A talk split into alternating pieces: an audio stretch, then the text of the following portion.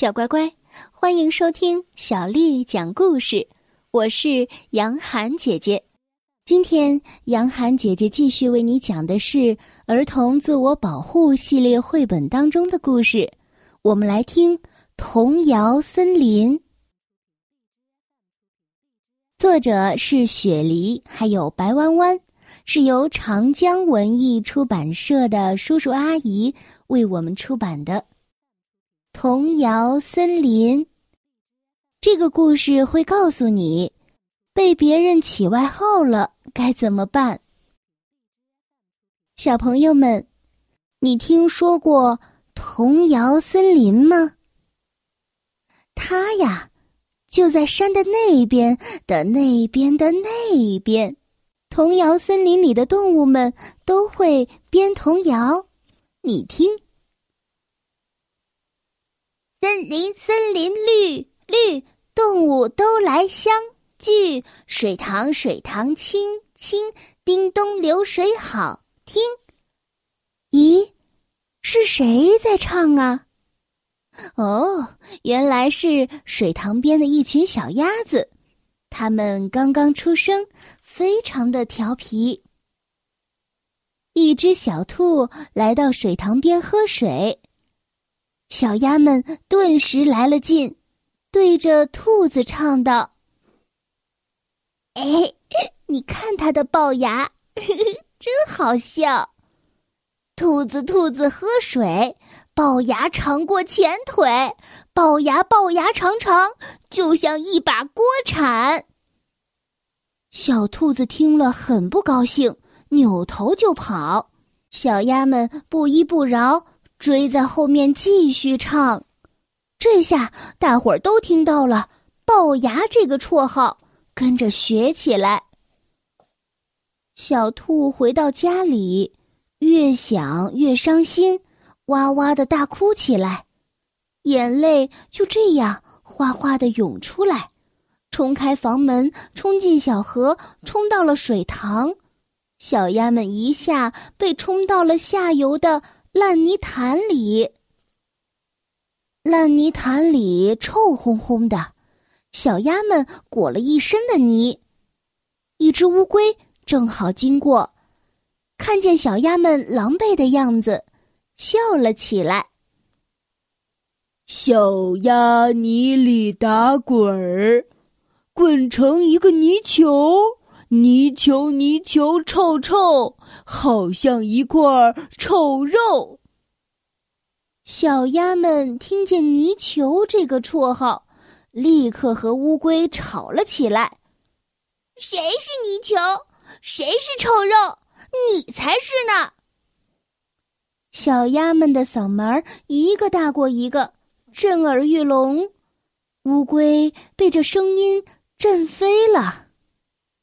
啪嗒一声，乌龟落在了小猪的食槽里，摔了个大马爬。看见乌龟的惨样子，小猪哈哈大笑。他唱道：“ 乌龟，乌龟飞飞，摔成一个大饼，大饼，大饼圆圆，好像扁扁锅盔。”乌龟很讨厌“大饼”这个绰号，它十分的生气，使出了全身的力气，用力一推，把小猪推下了山坡。小猪连滚带爬的滑下了山坡，吓坏了。一只蜥蜴看见这幕，乐得拍起手，唱起歌来：“小猪，小猪下坡，浑身肥肉多多。”肥肉肥肉抖抖，好像满身流油。小猪刚受过惊吓，这会儿又听到“肥肉”这个绰号，非常的愤怒。他二话不说，拎起了蜥蜴的尾巴，甩甩甩，把蜥蜴扔了出去。嗖，啪！当蜥蜴落地的时候。发现自己趴在一片黑影里，他抬头一看，原来是只小象。蜥蜴想着：“糟了糟了，他要给我取绰号了。然而，小象却把蜥蜴扶了起来，说：“亲爱的蜥蜴，你看上去很糟糕，让我来帮你吧。”说着，他帮蜥蜴擦干净了身上的泥。蜥蜴觉得心里好暖，他问小象：“你为什么不给我取绰号呢？”小象笑了，问道：“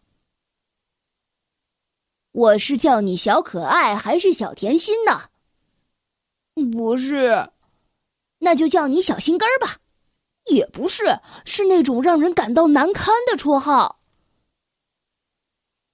小象说。除非是爱的绰号，否则被取绰号的人心上会长出刺的。蜥蜴大吃一惊，他想着：那么小猪的心里长刺了吗？哎呀，我得赶紧回去看看。此时此刻，童谣森林被一片雾气笼罩着。这些天，不少的小动物都生起了病。可把猫头鹰医生忙坏了。小动物们都说自己的心口很疼。猫头鹰用夜光眼看到了，他们的心上长了一根刺，真是奇怪的病啊！这该怎么治呢？小猪正病得难受，突然听到了敲门的声音。原来是蜥蜴和小象。蜥蜴看见小猪的样子，知道小象说的是真的，他心里很难过，对小猪说：“是我伤害了你，我不该给你取绰号，对不起。”听见蜥蜴的道歉，小猪心里的愤怒一点一点的融化了。他摸了摸胸口，咦，不疼了。难道诚恳的道歉是治这种病的药吗？小猪想到了乌龟，他决定马上去找他。他向乌龟道了歉，乌龟的心口也慢慢的不疼了。接下去，乌龟去向小鸭们道了歉，小鸭们去向小兔说对不起。大家的心疼病全好了。他们一起来到了猫头鹰诊所，让他用夜光眼瞧一瞧。哎，心上的刺果然消失了，真是太好了。小动物们又来到了叮咚作响的水塘边，他们心情都非常的好。同时唱出了一首童谣：“森林森林绿绿，动物们都来相聚。绰号不能乱取，童谣才会好听。”这就是童谣森林的故事。小乖乖，今天的故事就为你讲到这儿了。如果你想听到更多的中文或者是英文的原版故事，欢迎添加小丽的微信公众号“爱读童书妈妈小丽”。接下来呢，又到了我们读诗的时间了。今天要为你读的是唐朝诗人白居易写的《大林寺桃花》。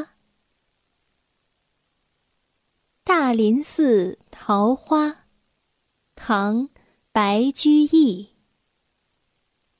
人间四月芳菲尽，山寺桃花始盛开。长恨春归无觅处，不知转入此中来。大林寺桃花，唐·白居易。人间四月。芳菲尽，山寺桃花始盛开。长恨春归无觅处，不知转入此中来。大林寺桃花，唐·白居易。人间四月芳菲尽，山寺桃花始盛开。长恨春归无觅处，不知转入此中来。小乖乖，晚安。